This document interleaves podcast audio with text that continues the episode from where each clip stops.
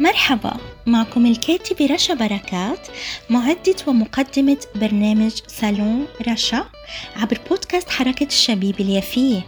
صالون رشا رح يكون صالون مفتوح لكل أنواع العناوين المحلية والعالمية واللي أكيد بتفيدنا.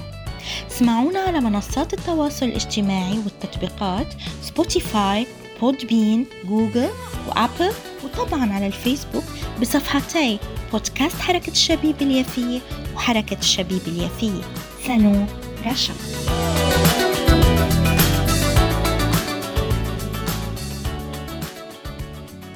أهلا وسهلا أعزائي محبي ومتابعي كل برامج بودكاست حركة الشبيبة اليافية. أما اليوم في صالوني سنو رشا فستكون حلقة استثنائية للحديث عن ما يحصل في مدينتنا يافا ولتعريف أو بث المعرفة للآخر لكل من لا يعلم ماذا يحصل في مدينتنا يافا وفي مدننا الثمانية وأربعين من آه، انتهاكات باتجاه شعبنا من قبل الأعداء وذلك عن طريق استضافتي لزميلي رامي صايغ آه، العزيز وهو أيضا لديه برنامج الماضي الحاضر في بودكاست حركة الشبيبة اليافية. سيكون زميلي رامي صايغ هو المتحدث الذي سي يعني يعرفنا يعرف الجميع عما يحصل في مدننا الثمانية وأربعين. أهلا وسهلا عزيزي رامي. آه يعني بتمنى إنه تكونوا كلكم بخير وكل أهالينا يكونوا بخير. آه كل أهل شعبنا الفلسطيني بالداخل يكون بخير.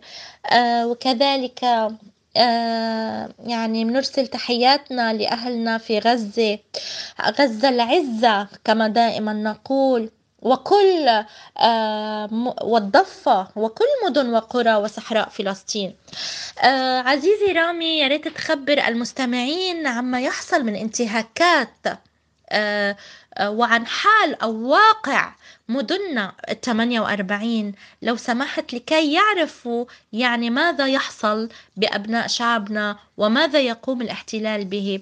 وطبعا يعني بدي أتوجه بدي أقول لل المتابعين إنه طبعا نحن حنحاول نكون يعني نحكيها بأسلوب سلس وطبعا بتعرفوا ليش وشو الأسباب لأن طبعا يعني نحن دائما علينا خطر من كل الأعداء وأعوانهم.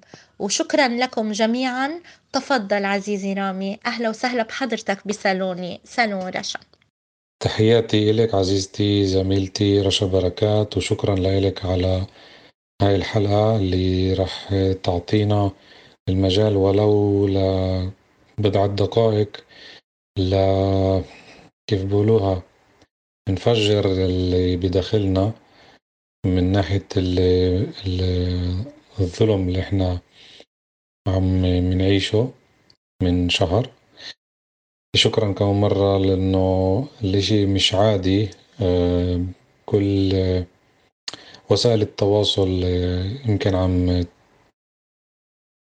تفتقد الصوت الفلسطيني بالداخل ويمكن في ناس فهمت غلط ويمكن في ناس مش عارفة ليش في سكوت ويمكن في ناس مش عارفة إيش القوانين اللي المجحفة اللي تسير على الفلسطيني أكثر من غيره.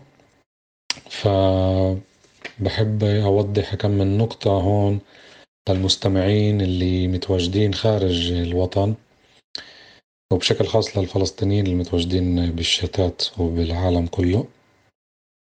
إيه 2023 حاليا آه، عدد السكان الفلسطينيين حاملي الجنسية العبرية الدولة العبرية آه، تقريبا العدد راح يوصل آه، ما يقارب 2 مليون.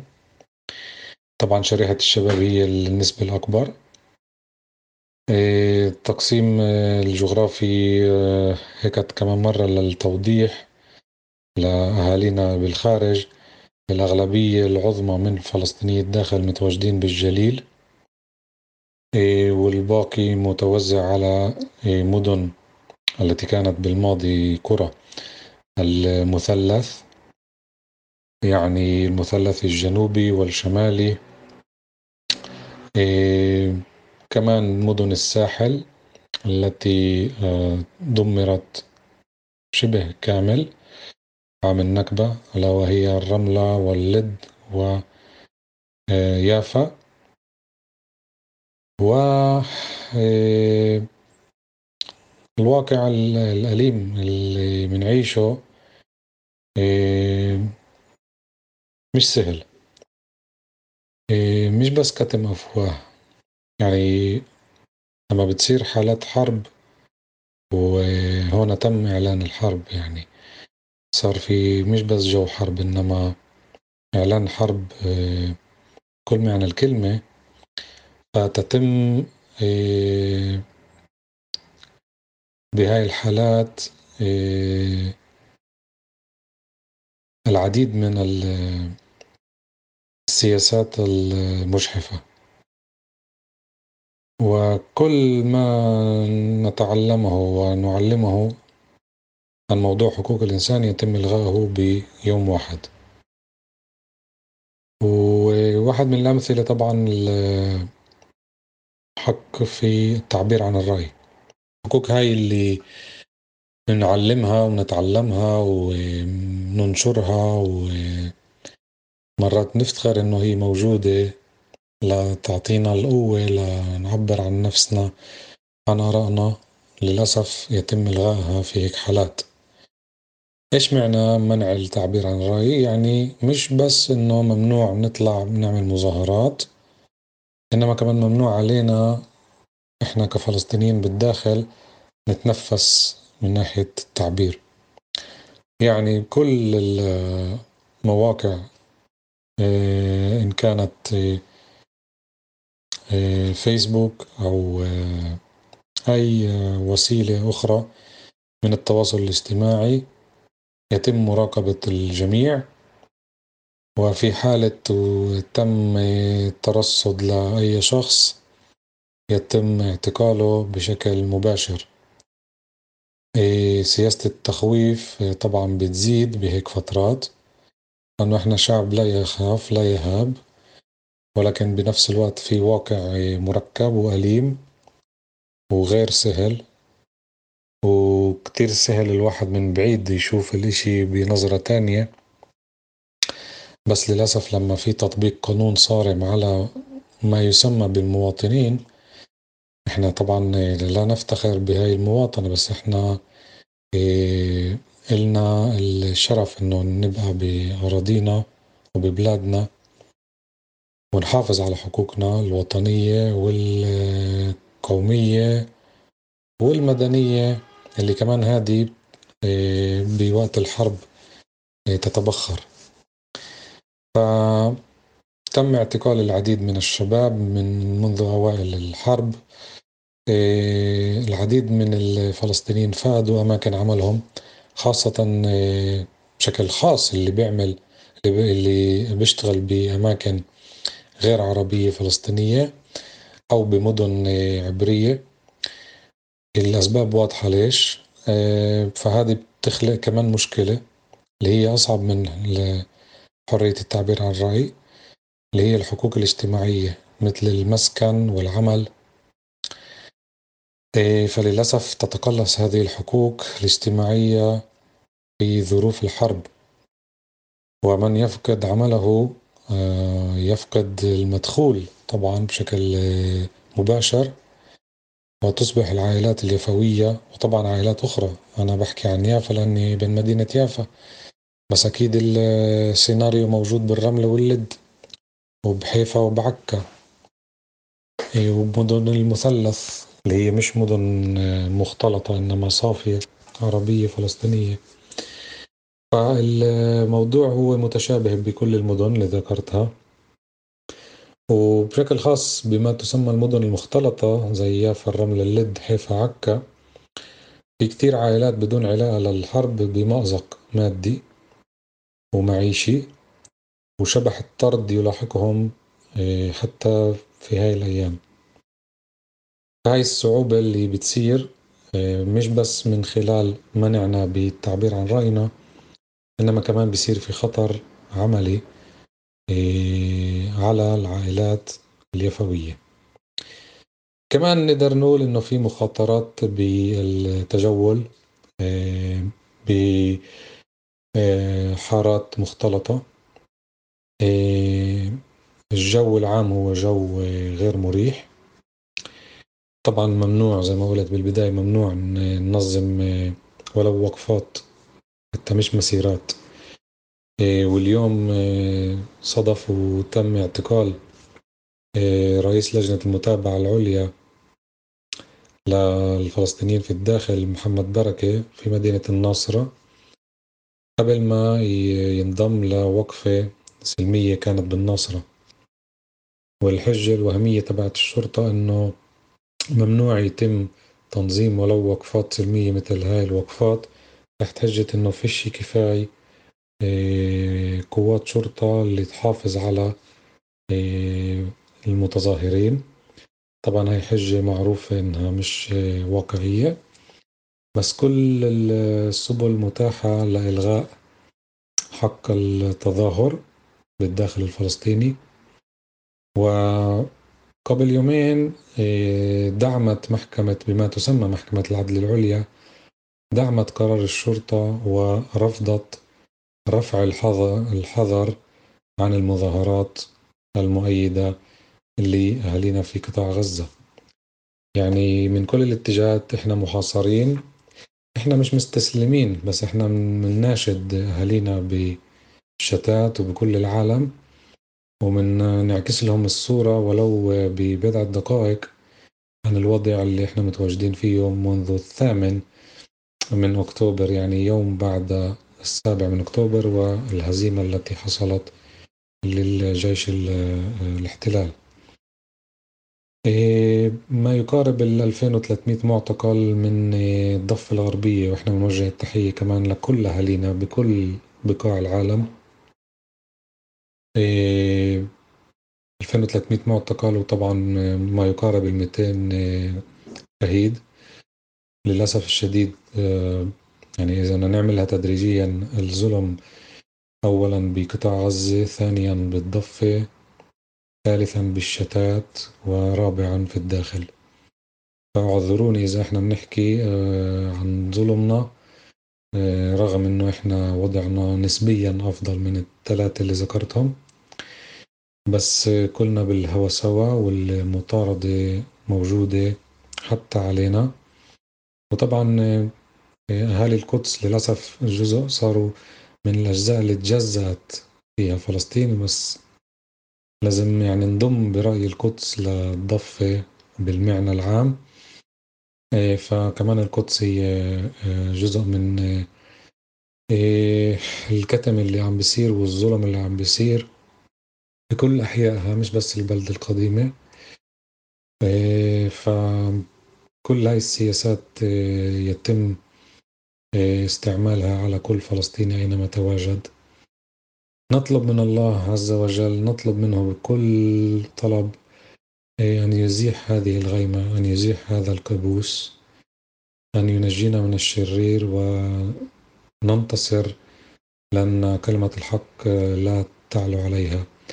لأن الله حق ويجب علينا أن لا نخاف وأن لا نستهين وأن نكون دائما في صف الحق رغم كل الصعوبات ورغم كل الدمار ورغم كل الشيطنة التي تحصل ضدنا وبالطبع هنالك آه، العديد من آه، الطرف الآخر الذي يشيطننا. وليس آه، كتيبة معينة أو فصيل معين. إنما التعميم يحصل على الجميع. شكرا كمان مرة عزيزتي رشا على هاي الفرصة لإتاحة المجال لوصف الواقع بالداخل الفلسطيني ولو بشكل بسيط. آه، أهلا وسهلا بك بصالوني دائما أبدا آه، عزيزي رامي وأعزائي المتابعين. بس بدي أنوه إنه إنه اليوم انحكى إنه اليوم آه، يعني تم اعتقال القائد محمد بركة. آه، كما سمعنا من الأستاذ رامي صايغ. ولكن يعني اليوم إحنا هو اليوم هو نهار الخميس تسعة الشهر تسعة 11 2023 فلأن الحلقة مسجلة وأنا برنامجي يعني ليس مباشر إنما آه، مسجل يعني بسجله قبل نشر الحلقة. وهذه الحلقة سيتم نشرها يعني طبعا بعد أسبوعين يعني مش التنين التنين الجاي اللي اللي بعده. واليوم آه، نهار الخميس تسعة 11 آه، فإذا يعني أنا اللي بحب أقوله آه، بنهاية المطاف كلياتنا نأمل التحرير التام والشامل لكل التراب الفلسطيني. وطبعا لخص آه، آه، أستاذ رامي صايغ ضيفي الكريم بما يستطيع أن يلخصه وبما يستطيع أن يقوله كمان في هذه الحلقة عن الانتهاكات اللي بيعملها الاحتلال في مدننا الثمانية وأربعين. وطبعا كذلك إضافة إلى الانتهاكات القصوى في الضفة والقدس وطبعا غزة العزة. آه، آه، يعني نحن كل شعبنا إن كان بداخل أو بشتات معرض للإبادة الجماعية والتطهير العرقي فما بالكم بوجود الاحتلال بشكل مباشر الذي ينكل بكل أهالينا بكل الطرق الممكنة والمتاحة له ووفق كل قوانينه وأنظمته. وطبعا المحاكم الدولية دايما معه وكل دول العالم الأوروبي وغيره وبعض العرب كلهم معه وفش حدا بحكي إنه هاي جرائم وإنما المذابح فينا يعني عم بتصير. بكل أنواعها من إن كان من يعني هضم الحقوق المدنية بالحد الأدنى في بعض البلدان بالشتات آه، وعدم التنفس والتشويه والشتم وغيره والعنصرية وإن كان آه، بالداخل من اعتقالات وتسكيت وتهديد ووعيد وغيره. وكمان تنسوش أنه تم طرد طلاب آه، بعدد كبير إلى جانب كل هذا. وكمان إضافة إلى يعني القتل والابادة الجماعية صواريخ بر بحر جو يعني احتر احتر احتاروا الجماعة كلهم بهالأرض كيف بدهم يبدونا؟ ويمارس علينا إضافة للإبادة قبلها كمان سياسة المحو. يعني مش عارفين إيش نحكي وللأسف المحاكم الدولية كلها محاكم شيطانية وليست محاكم. يعني سم, سم أعطوا أعطوها كلمة محكمة ليشرعنوا كل هذه الجرائم وليبرروا الاحتلال. في نهاية المطاف كما ذكرت بالأول يعني بأول خاتمتي أنه نتمنى ونحن نريد كشعب فلسطيني آه، تحرير كامل ترابنا الفلسطيني من البحر إلى النهر وما بينهما الصحراء. وحمى الله أهلنا في الداخل والشتات وطبعا تحياتنا من مدينتنا يافا. اللي صنفوها من مدن الثمانية وأربعين. الداخل الفلسطيني اللي صار آه، أجزائها اسمه تل أبيب. نحن أبناء الشعب الفلسطيني نقول لأهلنا بغزة وبالقدس وبالضفة ولكل أهالينا بالثمانية وأربعين إن شاء الله بدنا نصبر لناخد حقوقنا وبدنا نتحمل لأن ما قلناش إلا الصبر والثبات لنحصل على حقوقنا وما ضاع حق وراءه مطالب. شكرا لك عزيزي رامي صايغ لتفنيد بعض النقاط بمظلومية شعبنا كمان بال 48 لأنه للأسف سيناريو ال 48 الآخرين ما بفهموه وما بيعرفوا عنه كتير ففي ظلم كمان بحقه. وبالنهاية بتمنى لنا كلنا التحرير الكامل والشامل. وأعزائي المتابعين طبعا بتقدروا تسمعوا كل برامج بودكاست حركة الشبيبة اليافية اللي هي برامج لا, لا تعرفوا كل الحقائق ولنفند فيها كل أنه كل ما يحصل بنا وكذلك لحفظ التراث ولحفظ الأرشيف وللتوثيق ولشؤون أخرى كذلك. تستطيعوا تسمعون عبر منصات التواصل الاجتماعي والتطبيقات مثل سبوتيفاي أبل جوجل وبودبين وطبعا عبر صفحتي الفيسبوك مثل حركة الشبيبة اليافية وبودكاست حركة الشبيبة اليافية وصفحة إنستغرام بودكاست حركة الشبيبة اليافية. بتمنى للجميع الخير وربنا يحمي شعبنا. بلقاكم بحلقة جديدة وعنوان جديد. بصالوني صالون رشا.